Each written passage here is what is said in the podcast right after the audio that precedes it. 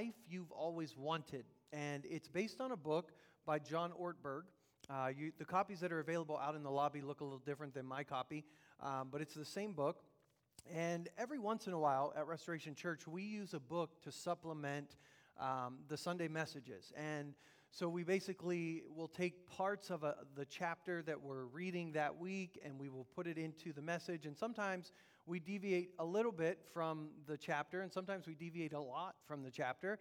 Uh, and sometimes we share a lot of information that is in the chapter that we're reading. And this time, as we go through this book, um, if, you, if this is your first time here since we've started talking about this series, um, we're going to go from now until next August in this series. And normally we read a chapter a week. Um, during the month of October, if you want to pick up a reading schedule out on the table, we will probably go through about a chapter a week. But after that, um, we're going to take a chapter a month. And this is a book about spiritual disciplines. In fact, if you've ever read a book by Dallas Willard, Dallas Willard is um, theologian. Very, um, when I read Dallas Willard, sometimes I have to read it twice to understand what he said. And uh, John Ortberg will say that this is Dallas Willard for dummies. And so um, I find this book a lot easier to read and understand. And we're going to be talking over the next year about the different spiritual disciplines that should be a part of our lives and bring us to a place of transformation. And today, the message is actually entitled, based off the chapter, first chapter of the book, The Hope of Transformation. The Hope of Transformation. If you want a copy of the book, there are books available um, in the back on the, the table in the lobby. There's a lot of information at that table. I encourage you to stop by there um, after the service today. And we today are going to start with the at the beginning, if you will. And so in the, the Gospel of Mark, chapter 1, Jesus comes on the scene. And in verse 15 of Mark chapter 1, Jesus says this The time has come. The kingdom of God has come near. Repent and believe the good news. In Galatians chapter 4, the Apostle Paul echoes these words when he writes that at, the, at just the right time, or when the fullness of time came, God sent his Son. And so, what Jesus is doing is he's entering the, the picture, he's entering the, the scene here, and he's saying, This is God's ordered time. I don't know if you think about this often. I was backstage as Christina was praying, and I thought, you know, before the foundation of the world, God saw today. He saw me here in this room with you. And so I don't know what's going on in your life and how crazy or chaotic things might be, but it should give us great comfort to know that there is a God in heaven that saw every day of our lives before even one of them came to be. And I know that a lot of things happen in our lives that we wish we had answers for, or we just don't understand why they went the way they went. But we can rest assured in the fact that there's a God who stands over all of it. And the scripture reveals he holds us in the palm of his hand. And so Jesus steps on the scene and says, The kingdom of God has come near. In some places or some versions of the Bible, it'll say, The kingdom of heaven is at hand the kingdom of heaven has, is breaking out. So, what Jesus is saying is there's a kingdom that really runs right alongside of the world, the kingdom of this world. And it's here, it's breaking out, it's at hand, it's near us. In the book, John Ortberg talks about the, the Chronicles of Narnia. If you've ever read C.S. Lewis's books or you've watched the movie and you know that these kids enter this alternate world, this alternate universe, and he talks about how we have this infatuation with another world. And the other world in Narnia is so near. It's you just through the wardrobe, and right there you are. You're in this whole other parallel universe. And in an essence, that's what Jesus is talking about. He's saying there's a kingdom that's available for our lives, and it's here, it's at hand, it's within you, it's breaking out right now. And he says, repent and believe the good news or the gospel. And we, we talk a lot in our world today about the gospel, and we talk a lot about repent. The word repent literally just means to change, to turn around, to change the way you think, to change the way you behave, to live differently because of some type of information. So Jesus says there's a kingdom that's at hand, it's here, it's breaking out, so live differently. Live differently as a result of this. Believe the gospel, the good news that I'm about to tell you, that you can have entrance into this kingdom. Repentance is not just about being sorry for the wrong things we've done. That's a part of it. But repentance is an entire change of lifestyle. How should I live now that heaven has come? If I wouldn't live any differently because heaven has come than I do right now, something is wrong. Jesus said, I came to bring a brand new way of living. It's totally different than anything we've ever known before. There's a danger in our world of making the gospel about the afterlife. And while the afterlife is a part of the gospel message, that's not what Jesus came to give. He didn't come to give us life after this one, He came to give us life now, to live differently. Paul says it in Philippians chapter 3 when he's telling this, the people of Philippi that they are citizens of heaven. Now, you have to understand that Philippi would understand this because Philippi was a Roman colony, if you will. So, for the citizens of Philippi, it wasn't about, as Roman citizens, it wasn't about someday going to Rome. It was about bringing the Roman lifestyle where they were. And so, Paul's making this brilliant analogy for them that they understood fully is you're citizens of heaven. Not that that's where one day you're going to end up, but that now you live like citizens of heaven here on earth. So, whatever the culture of heaven is, live like that here. Let it break out of your lives. In Ecclesiastes chapter 3, verse 11, Paul, or Solomon says, God has put eternity in our hearts. And again, he's not talking about the afterlife, he's talking about our calling as sons and daughters of God, what God originally designed for the earth. So when Jesus steps on the scene and makes this grand announcement, the time has come. I mean, now you know why all of the angels are literally standing in heaven watching what's about to happen. The time has come. The fulfillment of what God originally wanted for humans on earth is breaking out. The kingdom of God is at hand you and I can now live as representatives of Him on earth, carrying out His will the same way that He intended for Adam and Eve to live. That's what Jesus is announcing. Paul echoes these words in 2 Corinthians chapter 5. And I did put this screen, this sermon on the screen. Verse 17, therefore, if anyone is in Christ, the new creation has come.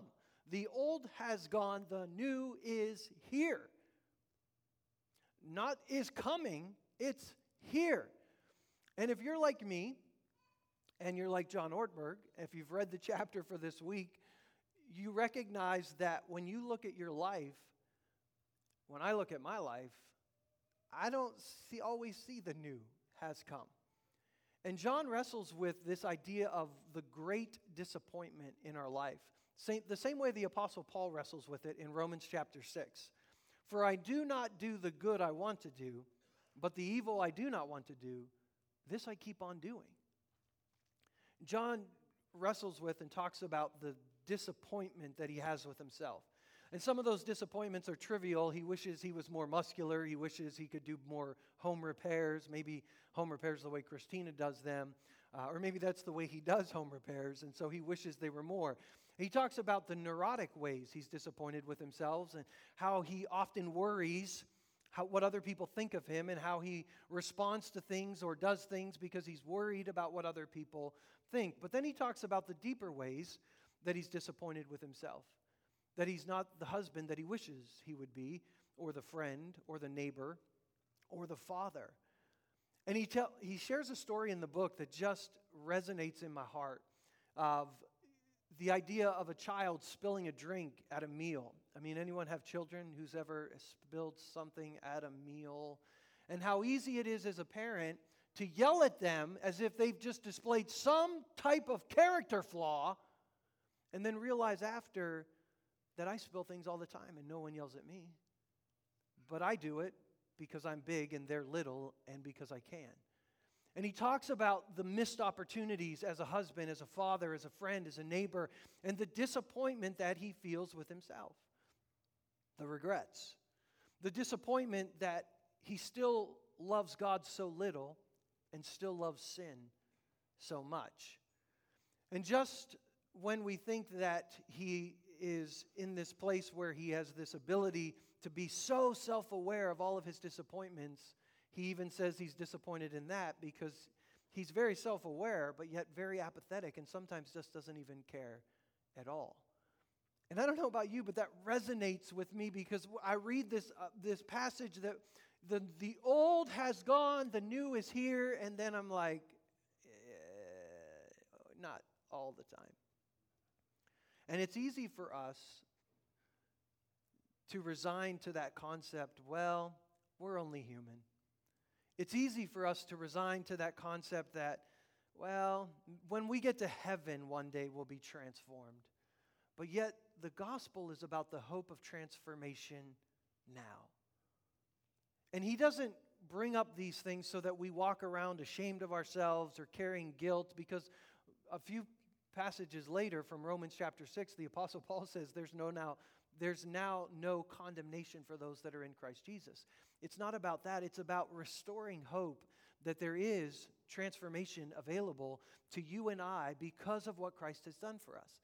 And so we don't want to become weary in doing that next right thing, but we want to stay hopeful, not just for the transformation of our own lives, but for the transformation of the lives of people around us.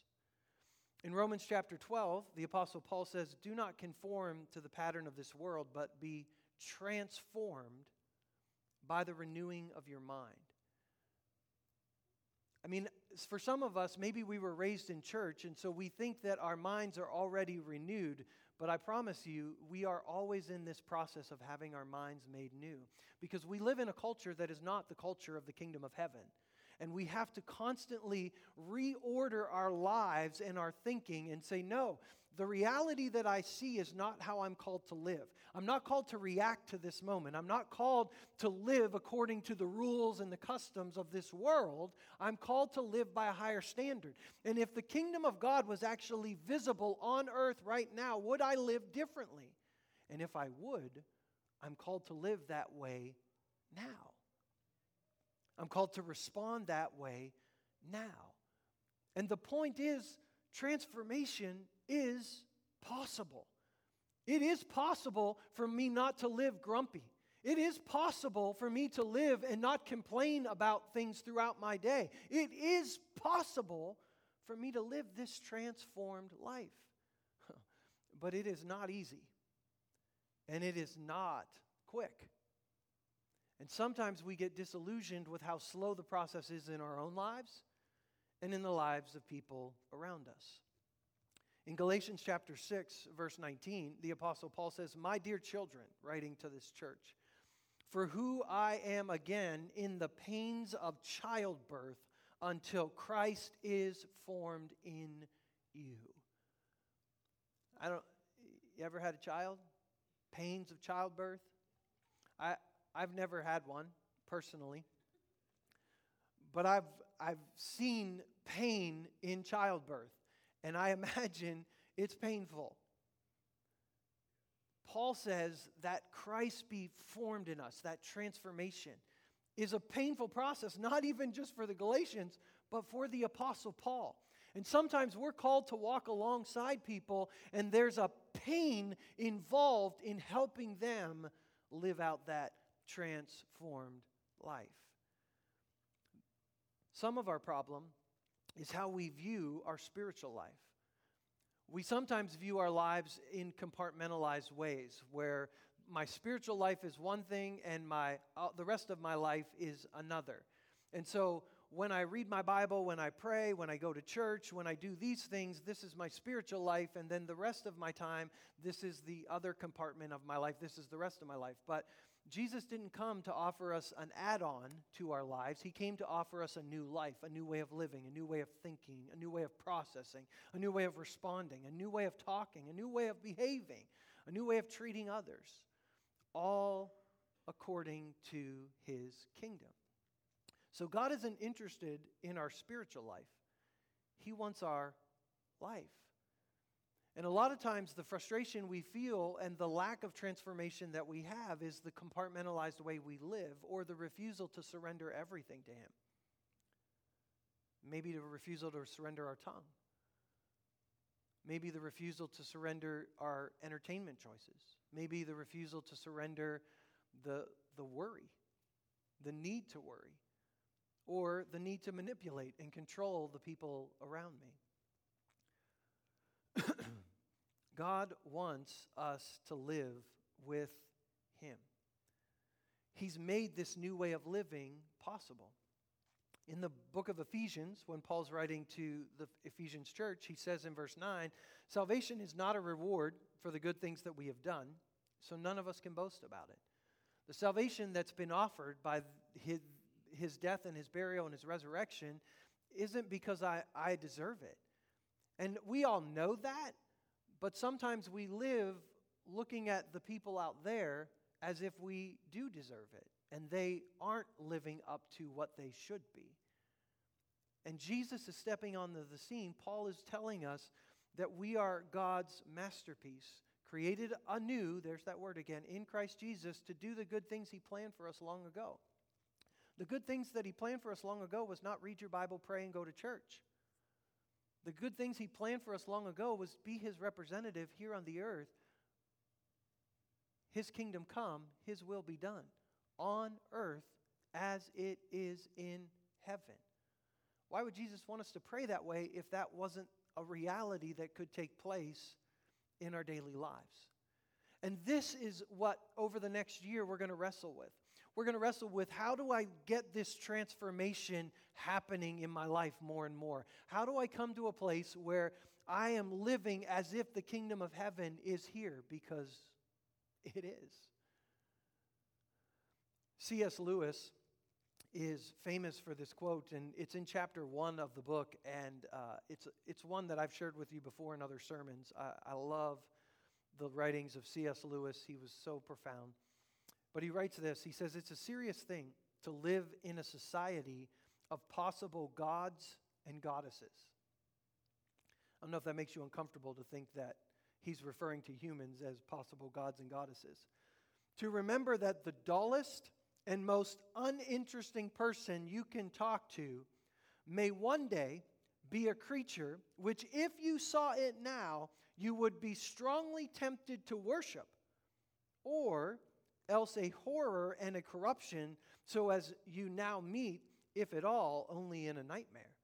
In other words, we, all day long, we are in some degree helping each other to one or the other of these destinations. There are no ordinary people. You have never talked to a mere mortal. Nations, cultures, arts, civilization, these are mortal and their life is ours is to ours as the life of a gnat. But it is immortals whom we joke with, work with, marry, snub, and exploit. Immortal horrors or everlasting splendors. And as a, as a church, as we walk out this process of transformation, we want to keep in mind that not only am I called to live as a son and, or daughter of God, but I'm also called to change the way I view the people around me. Because it's easy for us to think that that person's hopeless, that person's not worth my time, that person's. And C.S. Lewis brings us back to this concept that every person we encounter is immortal. And we have been called to live out our calling as sons and daughters of God, kingdom of earth, here and now. In the chapter, the story of Moses is what John uses to illustrate the, the need for spiritual disciplines in our lives. Because the hope of transformation is possible for us, but it's not going to happen automatically. It's not going to happen because I pray a prayer. It's not going to happen just because I routinely read my Bible. It's not going to happen because I go to church every Sunday. That there has to be a point in our lives where the pain of staying the same becomes greater than the pain of change because we cannot be transformed and continue to think the way we've always thought. We can't be transformed and continue to live the way that we've always lived. Something has to change. In the starting point, he uses the life of Moses when Moses encounters God at the, the burning bush. And he talks to us about the need to turn aside. As God holds out the possibility for transformation in our lives, we need to turn aside. We need to turn towards Him, not just one time, but continuously, to look for Him, to expect Him, to see Him always at work finishing what He has started. In Exodus chapter 3, we get the story of Moses as he was raised in Egypt for 40 years. And then he runs from Egypt because he killed the Egyptian, and he spends 40 years out in the desert as a shepherd wandering. And so at 80 years of age, he sees a bush that is burning but not consumed. And in verse 3, we pick up the story, and Moses says, I will turn aside to see this great sight, why the bush is not burned. When the Lord saw that he turned aside to see, God called to him out of the bush. Moses, Moses. And he said, Here I am. You and I have a need daily to turn aside. Spiritual disciplines are the act of turning aside. It's the act of getting out of our normal routine, our ruts, and making sure that we're aware of the presence of God with us all day long. And it's interesting that God waits until Moses turns aside for him to commission him, to call him. And all of it hinges on Moses' willingness to turn aside, to interrupt his daily routine and begin to pay attention to the presence of God. And then God puts out this call for Moses to go back to the land of Egypt and to lead God's people out of Egypt. And if you know the story, you know God, Moses is, is kind of wondering why God comes now. I mean, 40 years earlier, he was younger, he was stronger, he had connections, he had power. Now, 40 years on the backside of the desert, he's, he stutters. He's not, he's not sure of himself. Uh, you, you need to find someone else. All of these things. And yet God reassures him Moses, I know who you are, and I know what you are, but that's not all that you are. You are what you are, but you are not yet what you will be. And I will be with you. Spiritual disciplines are not about me becoming something, it's about me remembering God is with me. He's with me. He's being formed in me. He is always with me. Spiritual disciplines is about the awareness of God's presence in my life daily. And so, it's time to believe that transformation is possible. I don't know if you've ever watched the Power Rangers. My son was a Power Rangers fan when he was growing up, and so I never really watched a full episode. I mean, I watched some and I researched some because he was into it and watched it. But um, the, the Power Rangers, if you don't know, are just normal adolescent children. But yet, when, it, when the time comes for them to encounter something that's difficult or something that, of course, needs a superhero, it's morphing time, they would say, and they would morph into some, some other type of being that had some type of extraordinary power so that they together could overcome all of these evil forces. And so, of course, we're introduced to the, the mighty Morphin Power Rangers in chapter one of the book, and we're told that that desire for transformation, that morphing that the Power Rangers experience, is actually inside the human heart. Humans desire to be something we're not. This is why, as human beings, we go to therapy, we join health clubs, we join recovery groups, we read self help books, we attend motivational seminars, and we make New Year's resolutions because we want to be something we're not. And John actually talks about his church as when he was a time when he was a pastor, and he would tell them it's morphing time. And that word morph is actually a word that's used very often in the New Testament. There's a Greek word, morpho or morphu, that's used, and it's actually the one that we used in Galatians where we talked about Christ being formed in us. That's a variation of this word, morph or morphu. Another time is in Romans chapter 8, verse 29. For those whom God foreknew, he also predestined to be conformed, there's that word, transformed, conformed to the image of his Son, in order that he might be the firstborn among many brothers. Total transformation. That's the goal of our lives.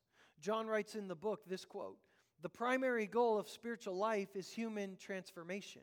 It is not making sure people know where they're going after they die, or helping them have a richer interior life, or seeing that they have lots of information about the Bible, although these can be good things. Let's put first things first. The first goal of spiritual life is the reclamation of the human race. It's morphing time.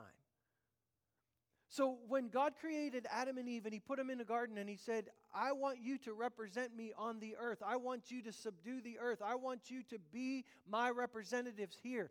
That's what you have been called to do as God has created you new in Christ Jesus. We are to live as if the kingdom of heaven is here because it is. In chapter 1, we're introduced to a lady by the name of Mabel. And John meets Mabel in a nursing home. At 89 years old, Mabel is blind. She's almost completely deaf, and she has been alone for 25 years. And we encounter Mabel when John gives her a flower. And Mabel's first response is to lift the flower to her nose and smell it because she's blind. And then to ask if she can give the flower to someone else who can enjoy it. And so he pushes her through the hall until they find someone that she can give the flower to.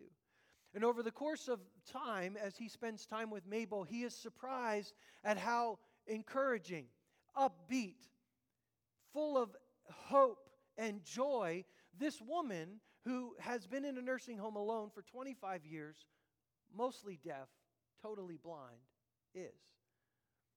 The amazing outlook that she has on life and the love for Jesus he describes this way Imagine being in her condition and then saying, a quote from her. He had asked her how what she thinks about all day as she lies in bed. I think about how good he's been to me. He's been awfully good to me in my life. You know. I'm one of those kind who's mostly satisfied.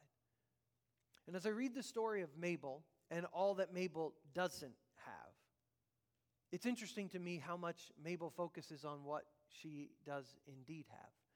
And the transformation that's in her life is not given to us so that we feel like, oh man, I'm, I'm nowhere near that. But to show us that even in some of the most dire circumstances, that life, that transformed life, is possible. John goes on to write The good news, as Jesus preached it, is that now it is possible for ordinary men and women to live in the presence and under the power of God. The good news, as Jesus preached it, is not about the minimal entrance requirements for getting into heaven when you die.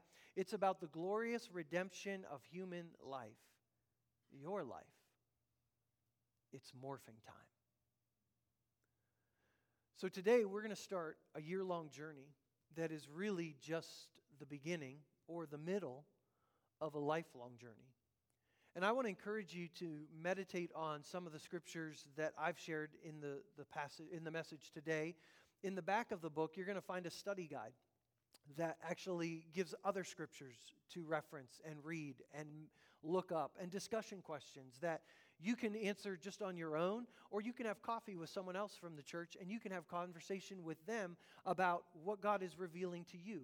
We're also going to create a, a, group on Slack. If you don't know what Slack is or you want to be a part of Slack, Slack is just a platform where we can discuss things when we're not together in the same room to, at all the time throughout the week. So as God shows things to you or reveals things to you or there's testimonies in your life that you want to share with the rest of our, our body, that's what Slack is for. I hope that you today will walk out of this room with the hope of transformation. That no matter where you are in your life, no matter how dissatisfied you are with your life, no matter how disappointed you might be with your life, that there is the possibility of transformation for you. The place that we begin, of course, is to enter the kingdom. Jesus said, The kingdom of heaven is at hand. But Peter tells us in the book of Acts that in order to enter the kingdom of heaven, you have to repent and believe on the Lord Jesus Christ. To repent, again, just means to change our way of thinking, to recognize that I can't live as a son and daughter of God without what Christ has done for me. It's to recognize that I've broken God's law, that I've fallen short of what His original design was for my life. All of us have. That's what the scripture teaches us. And so it's to admit to Him that that's the condition that I find myself in. And to believe that Jesus gave His life on a cross to take the penalty for our sin. And then He rose again to give us new life. Sometimes we forget that when we share the gospel. Jesus didn't just die to forgive our sin, He rose again to give us this new life that we can live this transformed life here on this earth. He's opened access to the kingdom of God through His resurrection. So when I repent, believe, and commit my life to Him, my full self, not just an add on, not just I'll read my Bible more, not just I'll pray once in a while, not just I'll attend church. I surrender all. All. Every dream, every desire, every passion, every argument, every need to point out my rightness, everything, all His, to live as a citizen of the kingdom of heaven. Now, that transformation won't happen overnight, but it will happen. As long as you continue to walk in fellowship with the Holy Spirit and in community with other believers, transformation is possible. I want you to bow your heads and I want you to close your eyes. And in just a moment, if you have never made that commitment to enter the kingdom of God the way I've described, you've never put faith in Christ, you've never um, admitted your sin to Him and believed on Him, I'm going to give you an opportunity to do that in a moment. But I want to challenge you if you're in this room and you have done that, you've given your life to Christ, you're walking that journey with Him. I want to ask you a question. I, want to, I want you to wrestle with this for a moment.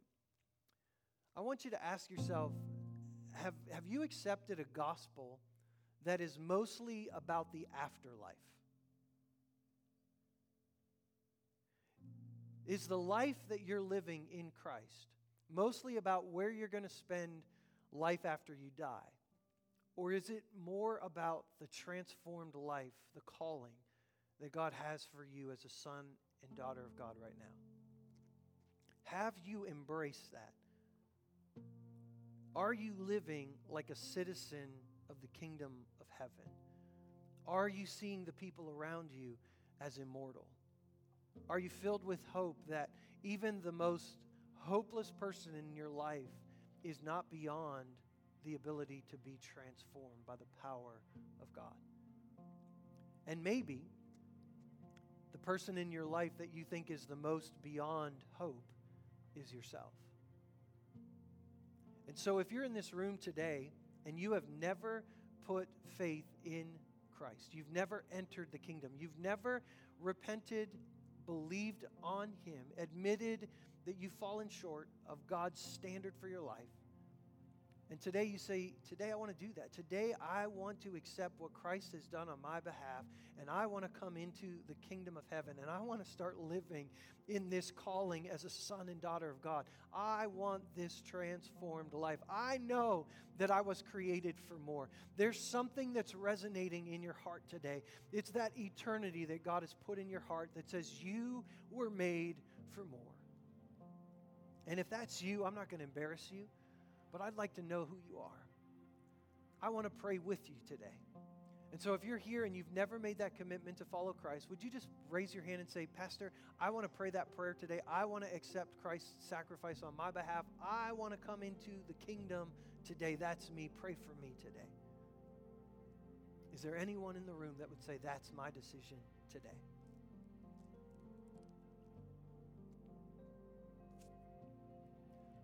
then I'll assume that we've all done that.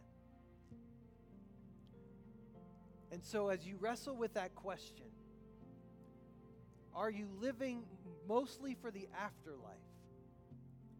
Or are you living for transformation today? If you're in the room and you say, Pastor Tom, I need to start living more fully in my calling as a son or daughter of God. Maybe you've bit into the lie that it's just about what happens when you die and you're only human, you're never going to be perfect, and you've lost the hope of transformation, either for yourself or for other people in your lives. And you say, Today, I just need an awakening of hope in my heart. I need the hope of transformation for myself or for someone else in my life to just come alive again. If that's you, would you just slip up your hand and say, I'm going to pray that today? Anyone else? There's hands up all over this room. I need the hope of transformation in my life.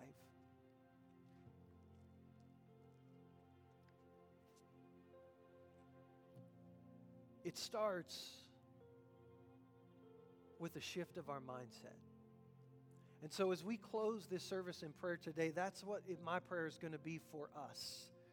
I say us because I need that same hope in my life. There are days that I get, I get down on myself. I'm not who I want to be, and it's easy to lose hope on myself or the people around me and to forget that God has called us to live as sons and daughters of God with the hope of transformation alive in our hearts. And one of the things that I prayed in preparation for this service today is that God would show us the next right thing to do. A lot of times we talk about what is the will of God for our lives. And I have a mentor in my life that very early on in my life said, The will of God is very simple it's to do the next right thing. We th- sometimes think about the will of God as who we're going to marry or what job we're going to have or some big thing, but the will of God is as simple as just doing the next right thing. And so today, as we close, I've asked the Holy Spirit to just show us what's that next right thing? What's that one area of my life that I need to fix or focus on or cut off? What's that one decision, that one choice, that one mindset, that one thing? Where can His Word just be that lamp for my feet today to show me the one step I need to take?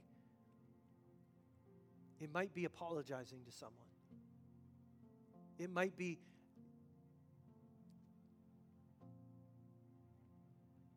laying something down that you know the Lord has asked you to lay down in the past. And as Christy prayed this morning, that you lay down, but you pick up, and you lay down and you pick up. And maybe it's time to bring someone else into that situation and say, I need you to hold me accountable because I keep laying this thing down and picking it back up, and I need to lay it down. And maybe it's time to confess your sin to someone else. The Bible says, confess your sins to one another so you may be healed. So you might find the type of restoration that you're looking for. And so I don't know what that's going to be for you. I don't know what that's going to be for me. But I pray that the Holy Spirit opens that hope of transformation in our, every one of our hearts today. I want to invite you to stand with me. And as we close, I want you to put your hands out in front of you, just in a receiving posture. I believe in the power of prayer, and I believe that God is ever present with us. But I think sometimes we just need to put ourselves in a posture where we're actually imagining ourselves receiving from Him what we need. And so, Father, today for every one of us in this room, God, for those that lifted a hand and say, I, I need hope to be breathed in my heart, Holy Spirit, may you cause us today to overflow with hope by your power, not by our own strength not by our own willpower, not by our own emotions, but would you cause hope, the hope of transformation in our own lives? God, for that sin that has just, just held on to us, that temper, that addiction, that attitude, that character flaw. that we just can't seem to shake. Renew our hope today. God, that you came, you died, you were raised again to bring transformation to our lives. Breathe hope into our hearts today. God, for the people in our lives, whether it's our spouse, whether it's our children, whether it's a, another relative, whether it's a coworker, whether it's a neighbor, God, that person that we have, have looked down upon, that we have snubbed, that we've exploited, that we've turned our back on. Would you breathe fresh hope in our hearts today for their transformation? God, that over this next year, as we walk this journey together, God, that there would be genuine transformation in each and every one of our lives. May we be better as a body at encouraging one another. God, of, of coming alongside one another, strengthening one another, of helping one another. God, may we be better at asking for help, of confessing our sins to one another, of being willing to be more vulnerable than we've ever been before. And so, Holy Spirit, for each of us today, I ask for that next right thing. What is it that we need to do to take that first step in transformation today? What's the one thought process that needs to be addressed? The one behavior that needs to be dealt with? The one relationship that needs us to act on? Holy Spirit, speak plainly and speak clearly to each and every one of us today. Show us the step that we should take. God, above all, I pray today for each and every one of these, these people to walk out of this room, each and every person that's watching online, to walk out of this room knowing that you're with us. God, that you are for us and you're not against us. You're not angry, waiting to crush us. God, you're, you're longing for us to step into the destiny you have for us as sons and daughters and live in that calling. God, may each person be assured that you're fighting for them, that you're with them today. Now, God, I pray your blessing over this body. I ask that you would bless them and keep them. I pray that you would cause your face to shine on them. God, that you would lift up your countenance upon them and give them peace. God, may you be gracious to them. I ask in Jesus' name. Amen. Amen. Thank you for being here with us today. I want to encourage you to stop by the information table in the lobby. Before you leave today, there's a lot of information out there for you. If you want a copy of the book, those are available for you today. God bless you as you go.